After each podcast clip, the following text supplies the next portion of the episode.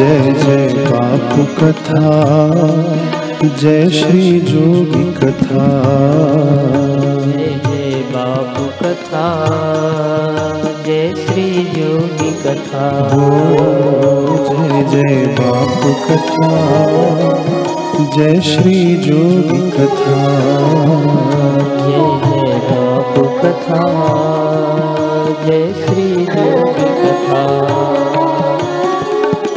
इसे श्रवण कर मिट जाती है। श्रवण कर मिट जाती है। इसे श्रवण कर मिट जाती है।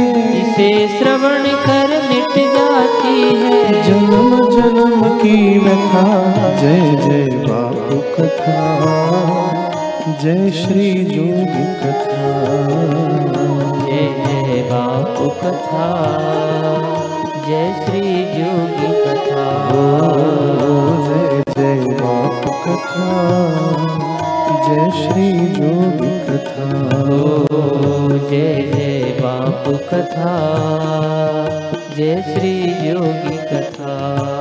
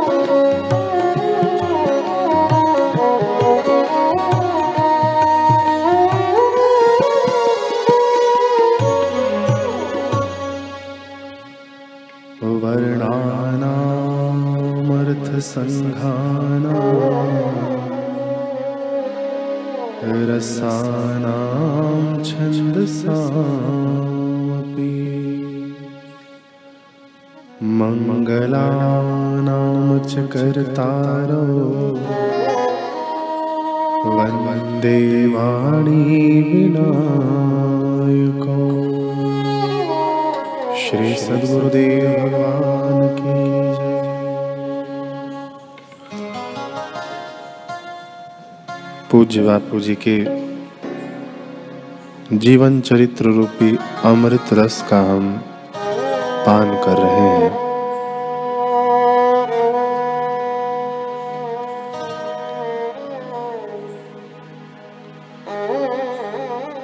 पिछले सत्र में हमने सुना कि भगवान विष्णु जी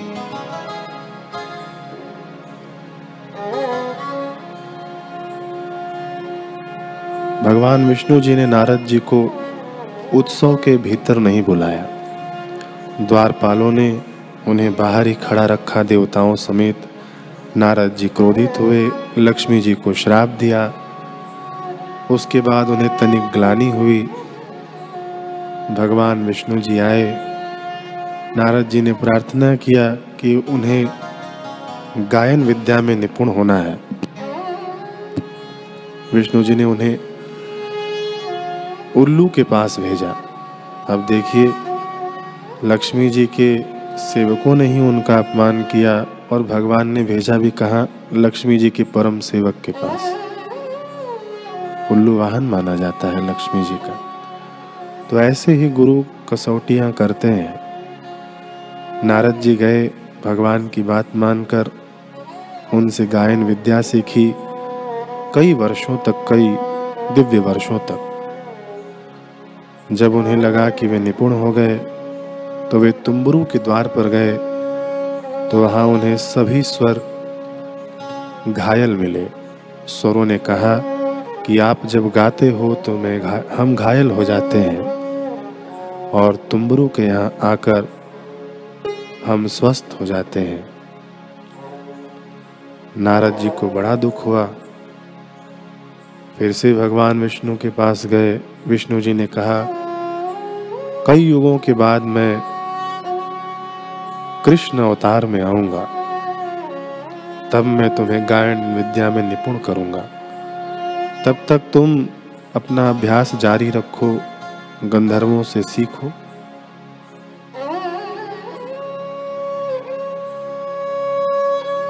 युग बीत गए नारद जी को इसी प्रतीक्षा में। हमारा मुख्य प्रसंग चल रहा था कि गुरु औषध रूप है।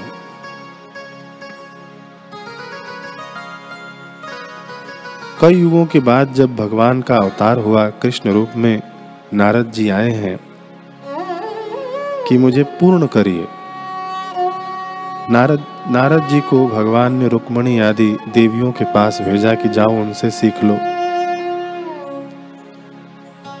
यूँ कहा जाए कि भगवान ने ये सीख दी कि तुम सबके पास जाकर आ जाओ। लेकिन वंदे कृष्णम जगत गुरु जब तक गुरु की शरण में नहीं आओगे, तब तक तुम पूर्णता के गीत नहीं गा पाओगे।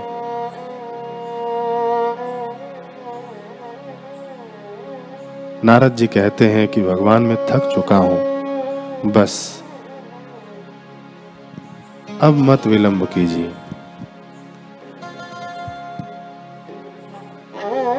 तब भगवान ने करुणा, कृपा करके उन्हें वो संगीत सुनाया,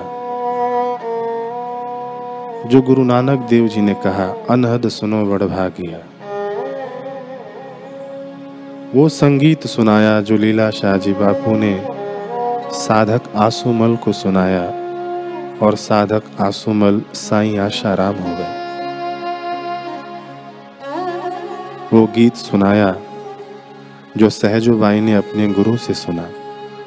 वो गीत सुनाया, जो जनक जी ने सुना, अष्टावक्र जी से। वो गीत सुनाया, जो भगवान ने स्वयं अर्जुन को दिया। वो गीत सुनाया, जो राम जी ने श्री वशिष्ठ जी से सुना। नारद जी ने वो गीत सुनकर नाचना प्रारंभ किया। और मानो जो शंकराचार्य जी गाते हैं, भाव उनके वही थे, चिदानंद रूप शिवोहम शिवोहम। अखिल विश्व का जो परमात्मा है, सभी प्राणियों का वही आत्मा है। वही आत्मा सच्चिदानंदमय हूँ। शिवोहम शिवोहम शिवोहम शिवोहम। जिसे शस्त्र काटे न अग्नि जलावे गलावे न पानी न मृत्यु मिटावे, वही आत्मा सच्चिदानंदमय हूँ। शिवो हम शिवो हम शिवो हम शिवोहम शिवोहम। देखिए, मर्ज बड़ा था, लेकिन गुरु ने, यहाँ पर भगवान ने गुरु का कार्य किया। औषध रूप नारद जी को औषधि कितने युगों के बाद मिला। और यहाँ बापू जी हमारे बीच, हमारे द्वार पर आकर वो औषधि पिलाते हैं। गुरु बिना औषधि कौन पिलावे? और भगवान ने भी, भगवान विष्णु कोई अज्ञानी नहीं है। नारद जी को वही उपदेश दे देते, वैकुंठ में ही। लेकिन कृष्ण अवतार गुरु अवतार है। वंदे कृष्णम जगत गुरु जाओ गुरु के पास जाकर तुम्हें सच्चा गीत सीखने को मिलेगा।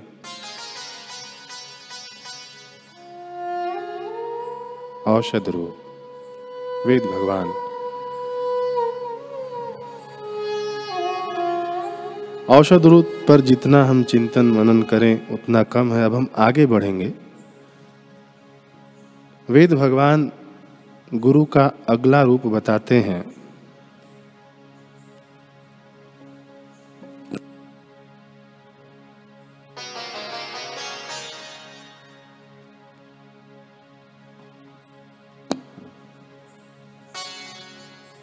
गुरु का अगला रूप पय रूप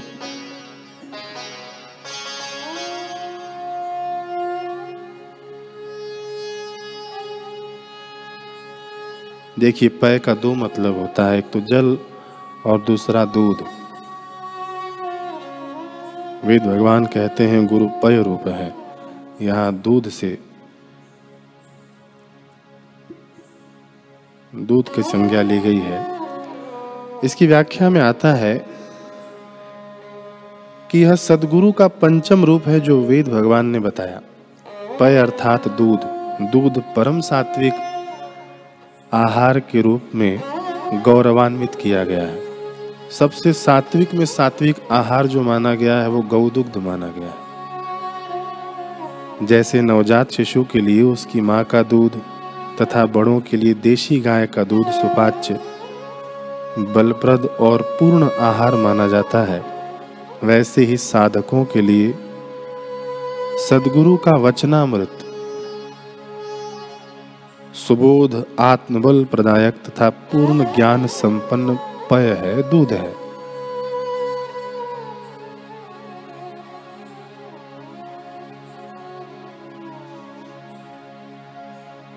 अब तनिक हम ध्यान देंगे, जो छह रूप भगवान वेद भगवान हमें बताते हैं। वो छहों के छहों रूप कहीं ना कहीं गुरुदेव की वाणी से जुड़े हुए मिलेंगे। यहाँ जो हमें दूध रूप में बताए जा रहे हैं गुरुदेव तो वेद भगवान वही कह रहे हैं कि जो गुरु का वचनामृत है, वह दुग्ध है। शिष्य उसको अपने कानों के द्वारा पान करता है और रुष्ट पुष्ट होता है। गाय दिन भर अलग अलग वनस्पतियाँ चरती हैं, पचाती है, और उनके पोषक व औषधीय गुणों को ग्रहण करके सार रूप मधुर दूध का निर्माण कर अपने बछड़े को पिला देती है।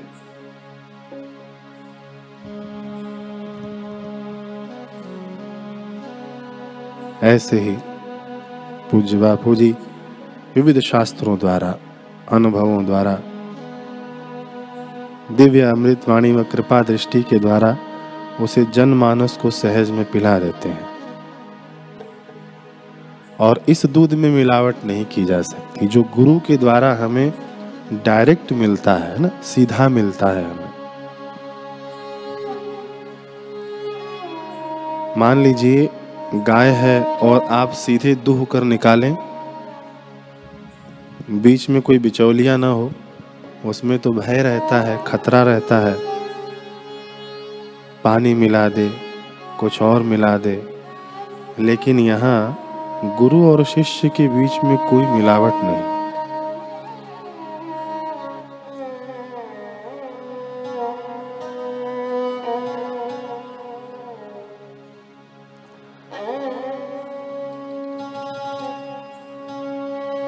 मानस में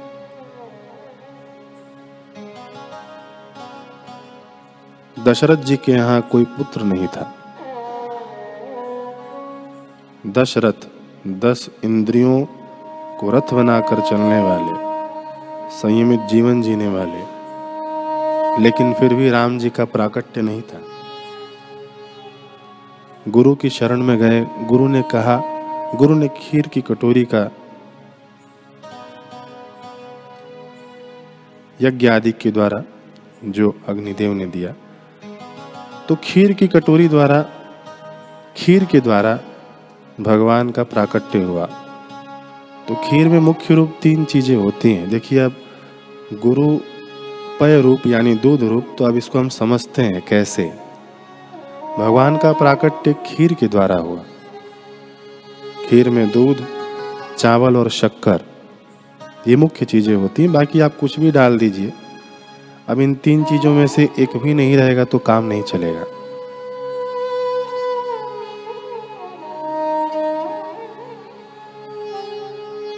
दूध है ज्ञान का प्रतीक, चावल है कर्म का प्रतीक। कर्म के द्वारा ही चावल उगाया जाता है। और शक्कर जो मधुर है, मीठा है, वो भक्ति का प्रतीक है। अब मान लीजिए दूध हो, चावल हो और शक्कर हो। आप उसे ऐसे ही घोल दें तो भी खीर नहीं बनेगी। उसके लिए उसे तपाना पड़ता है। केवल घोटने मात्र से खीर नहीं बन जाएगा। है ना? हम भक्ति तो करते हैं। करते थे, मान लीजिए, जब बापूजी नहीं मिले थे, हम भक्ति करते थे, ज्ञान भी सुन रखा था। कर्म भी करते थे।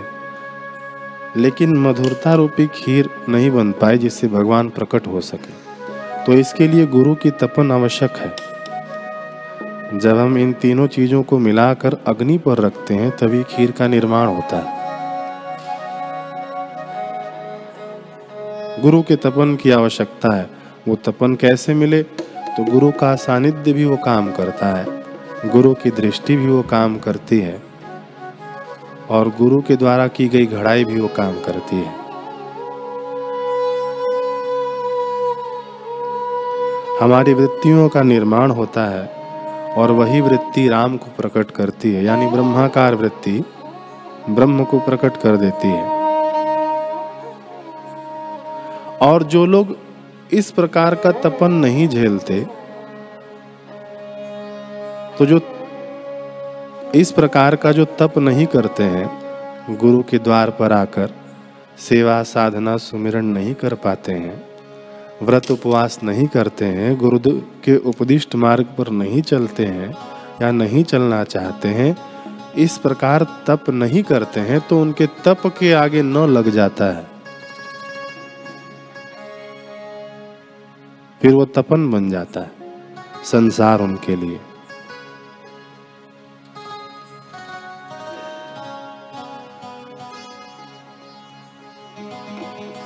अब आप कहेंगे कि आप गुरु को दूध रूप बता रहे हैं। है ना? वेद भगवान तो यही कह रहे हैं कि गुरु दूध रूप है, पय रूप। और आप कहते हैं कि इसमें चावल और शक्कर कैसे मिलाएँ? तो भाई मिला दो। गुरु दूध रूप है, लेकिन ज्ञान रूप है। है ना? गुरु साक्षात ज्ञान के शिव ग्रह हैं। तो इनमें चावल और शक्कर मिला दो। चावल क्या? हमारे जो अपने कर्म है, वो बापू में मिला दो। बापू में कर्म कर दो, गुरु में कर्म कर दो। और जो शक्कर है, यानी जो हमारी जो भक्ति है, वो भी गुरुदेव को ही अर्पित कर दो। नहीं तो हम हमारे में इतनी कहाँ शक्ति थी कि हम ऐसी भक्ति करें और साक्षात ब्रह्म का सानिध्य पाएँ। जो भक्ति के जो लक्षण बताए हैं शास्त्रों में, वो हमारे में दिखने लग जाए। करते हैं, कई लोग भक्ति कर रहे हैं। वो चीज़ें नहीं मिलती हैं। मीराबाई ने भक्ति की।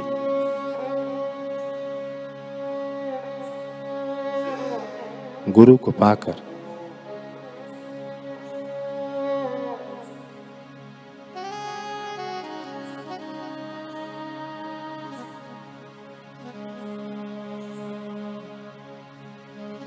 तो गुरु प्रदत्त भक्ति करें तो मिला दे हम अपने कर्मों को, अपने भक्ति को मिला दें और बन जाने दे उसका खीर, उससे भगवान प्रकट होंगे।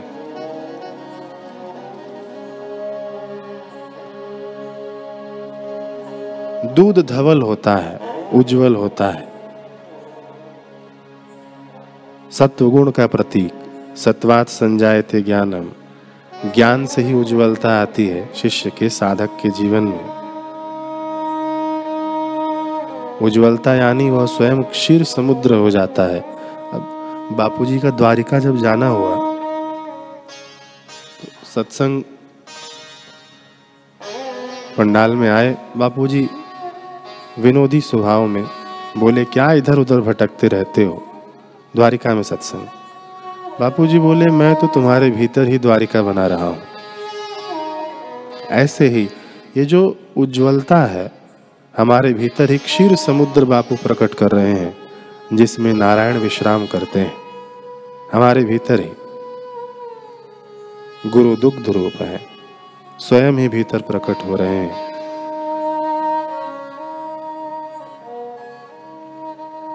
अब देखिए एक प्रसंग बड़ा सुंदर, सुनने और समझने लायक है। दूध और पानी की बड़ी आत्मीयता है। बड़ी एक रूपता है। एक ही पात्र में रह लेंगे, लेकिन पता नहीं चलेगा कि दूध कितना है, पानी कितना है।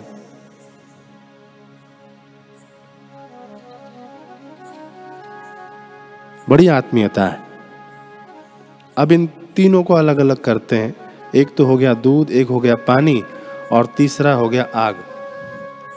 तीनों को अलग अलग जरा समझें। तो दूध है गुरु का ज्ञान अब पानी है उसके अंदर। मिलावट है ना?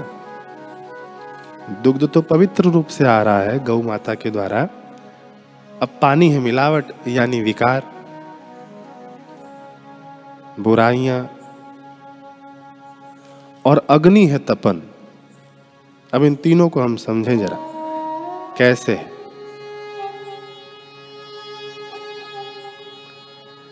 जब हम दूध गर्म करते हैं आँच पर जब रखते हैं, यानी जब उसे तपन देते हैं तो पानी निकलता है उसमें से, पानी वाष्पीभूत होता है। तो दूध उछल कर उस पानी को पकड़ने जाता है। मैं भी आ रहा हूँ, मैं भी आ रहा हूँ, रुको तुम कैसे जा रहे हो मुझे छोड़कर?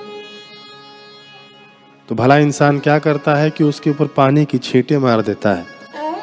तो दूध शांत हो जाता हाँ चलो, मेरा साथी आ गया। और दूसरा भला इंसान क्या करता है कि तनिक तपन कम कर देता है? देखिए, ध्यान से सुनिएगा, दोनों में बड़ा फ़र्क है। दूध जब हम गर्म करते हैं, जब पानी जब निकलता है, दूध से जब अलग होता है दूध उसको पकड़ने जाता है। तो भला इंसान क्या करता है, उसके ऊपर पानी छिड़क देता है। दूध शांत दूसरा भला इंसान क्या करता है कि वो तपन ही कम कर देता है तो भी दूध शांत हो जाता है। हम लोगों ने घर में दूध गर्म किया होगा, पता होगा हमें।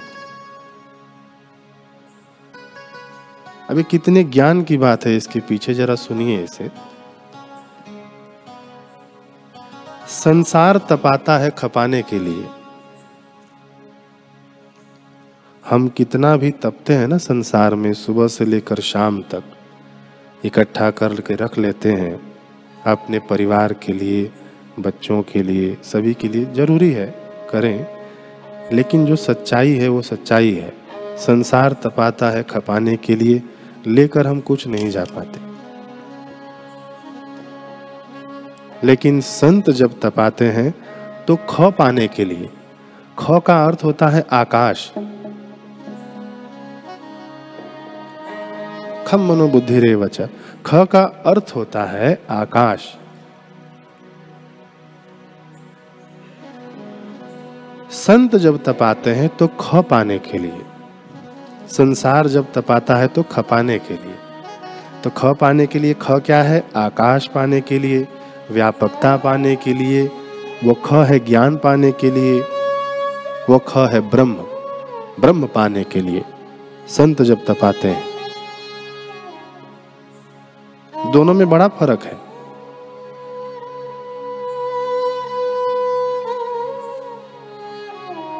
शास्त्र कहते हैं कि संसार तापे तपता नाम योगो परम औषध।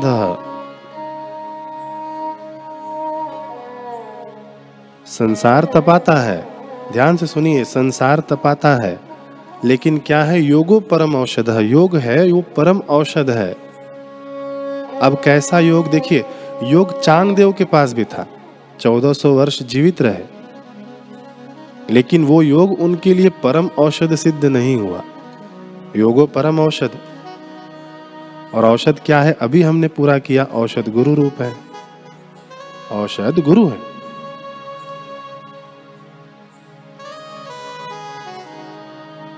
यहाँ पर अब ध्यान दें कि योगो परम औषध। तो योग चांगदेव जी के पास था। लेकिन वो चांगदेव जी का तपन शांत नहीं कर पाया, परम औषध सिद्ध नहीं हो पाया। तो क्या है भगवान के द्वारा कहा गया श्लोक गलत है? संसार तापे तपता नाम, योगो परम औषध नहीं। गलत नहीं है। चांगदेव जी के पास परम औषध नहीं थे, यानी गुरु नहीं थे। सच्चा योग कराने वाले गुरु नहीं थे।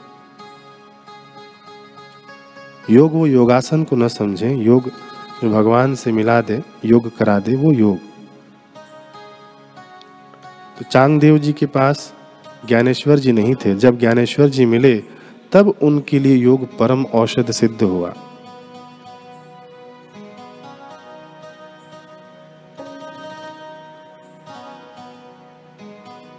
हमने भक्ति की, गुरु मिलने से पहले, लेकिन वो योग नहीं बनी। गुरु रूप में स्वीकार करने से पहले अर्जुन भक्त अर्जुन भक्ति करता था, परम भक्त था भगवान का, लेकिन उसका भक्ति योग नहीं बन पाया। बापूजी के मिलने से पहले हम भक्ति करते थे।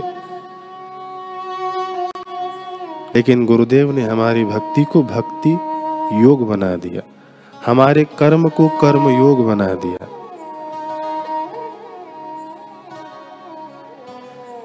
हमारे ज्ञान को ज्ञान योग बना दिया।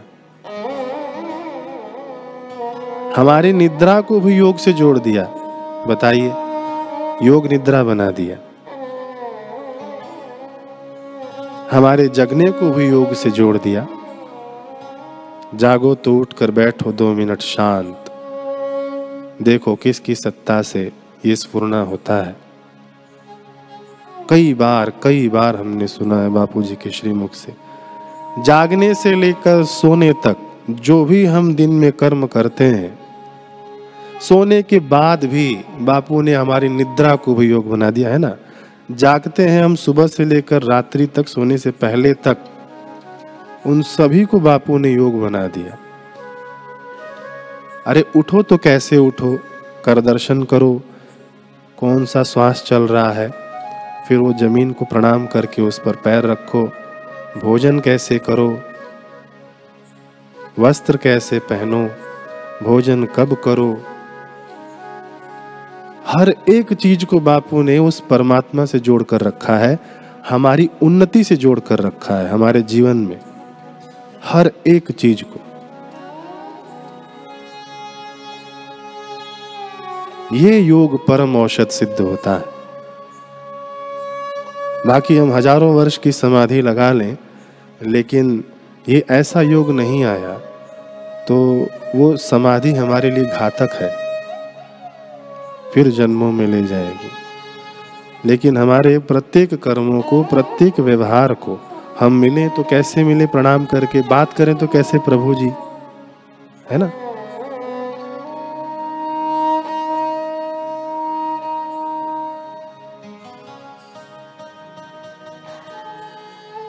योगो परम औषध हमारे प्रत्येक कर्म को बापू ने योग से जोड़ दिया। तो ये जोड़ दिया तो क्या हुआ? संसारिक दुख, यानी संसारिक तपन जो था, बापू ने कम कर दिया। हमने दूध का उदाहरण लिया था ना, कि एक पानी छिड़क देता है। पानी यानी विकार।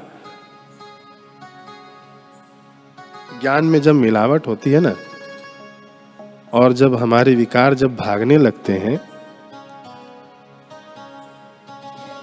तो हमको डर लगता है कि ये सब छूट जाएगा। तो जो हमारे जो आसपास के जो लोग होते हैं, हमारे ही परिवार के, सबके परिवार की बात नहीं है एक उदाहरण के तौर पर है। हमारे जो इर्द गिर्द जो मित्र बंधु, सखा परिवार होता है, वो हमें फिर से वो पानी छिड़क देता है। लेकिन गुरु क्या करते हैं, वो तपन ही हटा देते हैं, तपन कम कर देते हैं। कैसे? कि योगो परम औषध, संसार तापे तपता नाम। वो तपन को ही बापू कम कर देते हैं। फिर वो जो बर्तन में जो दूध होता है, यानी जो ज्ञान रूपी दूध है, वो बाहर उड़, उछल कर नहीं जाता, उस बर्तन में ही रह जाता है। अंतर्घट में ही वो ज्ञान गुरु का सुरक्षित रहता है।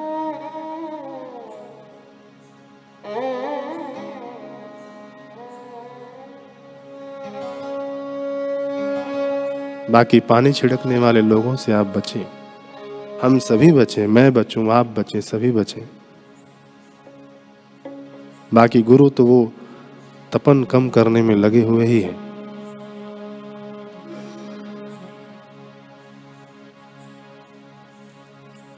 प्रत्येक वस्तु योग से जुड़ी हुई है हमारी। अगर हम बापू से जुड़े हैं तो। जितने प्रतिशत में हम गुरुदेव से जुड़े हैं, उतने प्रतिशत हमारा योग है। योग परम औषध। तपन कम है। हमारा दूध हमारे बर्तन में है। हमारा ज्ञान हमारे अंतर्घट में है।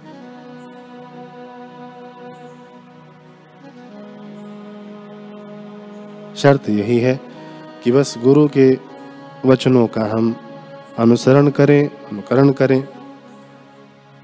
लेकिन फिर गुरु मिलने के बाद भी लोग फरियादें जब करते हैं कि हमें कोई लाभ नहीं हुआ या हमें उतना नहीं मिला तो देखना भाई आपके आसपास पानी छिड़कने वाले लोग बहुत होंगे। या तो आप ही पानी छिड़क देते होगे। पानी को हमने मनन किया था ना कि पानी विकार है, दुग्ध दुग्ध है, वो शुद्ध रूप है और पानी उसके अंदर डालना वो विकार है। बस हम गुरुदेव के वचनों को मान ले तो परम योग हो जाएगा। रूपा भाई कहते हैं कि भोपाल समिति के लोग आए थे, पहले की बात। बापूजी के पास कि हमें सत्संग कार्यक्रम चाहिए। बापूजी ने रूपा भाई नए नए समर्पित थे। रूपा भाई की तरफ़ देखा और कहा, ये मेरा नया शिष्य है। ये जाएगा, तुम्हारे यहाँ सत्संग करके आएगा।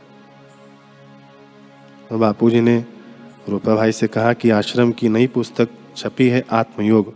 उसे पढ़ लेना। और जाके सत्संग कर देना। और इतना कहकर गुरुदेव चले गए। रूपा भाई कहते हैं कि मैं बड़ा घबरा गया। अब सब लोग मुझे सत्संग करने के लिए कहने लगे। तो मैंने गुरु आज्ञा को महत्व न देकर अपनी अल्पमति के अनुसार कहा कि बापूजी ने तो ऐसे ही बोल दिया है। ऐसे थोड़े ही मुझसे सत्संग हो पाएगा। मैं अभी अभी तो समर्पित हुआ हूँ अभी अभी तो आया हूँ। एक महीना भी नहीं हुआ है। और नहीं गए। दूसरे दिन बापूजी का फ़ोन आया। तू गया नहीं सत्संग करने? जी, मेरा मन ना बोलता है। बापू ने कहा, अरे, गुरु के कहे अनुसार करेगा कि अपने मन का करेगा। गया होता तो कहाँ से कहाँ पहुँच गया होता। तो ये प्रसंग सुनाने का अर्थ ये है कि ये आसपास वाले ही नहीं छिड़कते हैं, हमारी बुद्धि भी छिड़कती है पानी। हमारे अपना मन भी छिड़कता है पानी। तो संसार तापे तपता नाम, योगो परम औषध। ये औषध हमने नहीं अपनाया। ये गुरुदेव के वचनों को लेकर तप नहीं किया तो आगे न लग जाएगा, तपन होने लग जाएगा फिर। और वो दूध आपके बर्तन से बाहर मिलेगा आपको।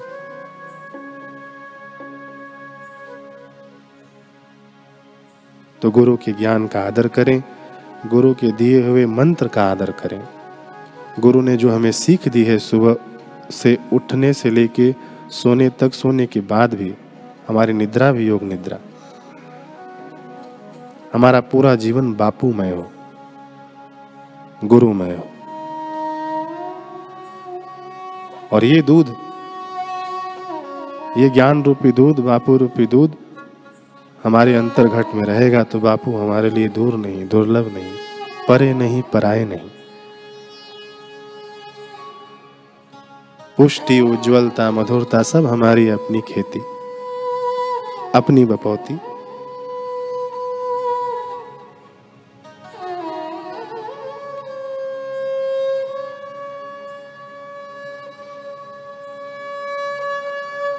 आज के लिए इतना ही। अब अगला सत्र कुछ दिनों के बाद।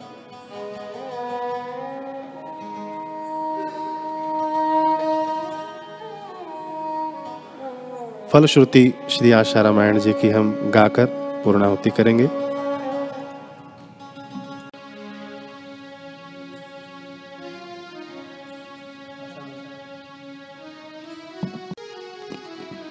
साथ में गाएँ। बालक, वृद्ध और नर नारी, सभी प्रेरणा पाए भारी। एक बार जो दर्शन पाए, शांति का अनुभव हो जाए। नित्य विविध प्रयोग कराए, नादानुसंधान बताए। नाभि से वे ओम कहलाए हृदय से मेरा कहना समान ध्यान जो लगाए, उन्हें वे गहरे में ले जाए। सबको निर्भय योग सिखाए, सबका आत्मोत्थान कराए। लाखों के हैं रोग मिटाए, शोक करोड़ों के हैं छुड़ाए। अमृतमय प्रसाद जब देते, भक्त का रोग शोक हर लेते। जिसने नाम का दान लिया है, गुरु अमृत का पान किया है। उनका योग क्षेम वे रखते, वे तीन तापों से तपते धर्म कामार्थ मोक्ष वे पाते, आपद रोगों से बच जाते। सभी शिष्य रक्षा है पाते, सर्वव्याप्त सदगुरु बचाते। सचमुच गुरु है दीन दयाल, सहज ही कर देते हैं निहार वे चाहते सब झोली भर ले, निज आत्मा का दर्शन कर ले, एक सौ आठ जो पाठ करेंगे, उनके सारे काज सरेंगे। रहे न चिंता, दुख निराशा, होंगी पूर्ण सभी अभिलाषा। हरि ओम। हरि ओम हरि ओम हरि ओम हरि ओम, हरि वर भय दाता सदगुरु परम ही भक्त कृपा। निश्चल प्रेम से जो भजे साई करे निहार मन में नाम तेरा रहे मुख पे रहे सुगी। हमको इतना दीजिए रहे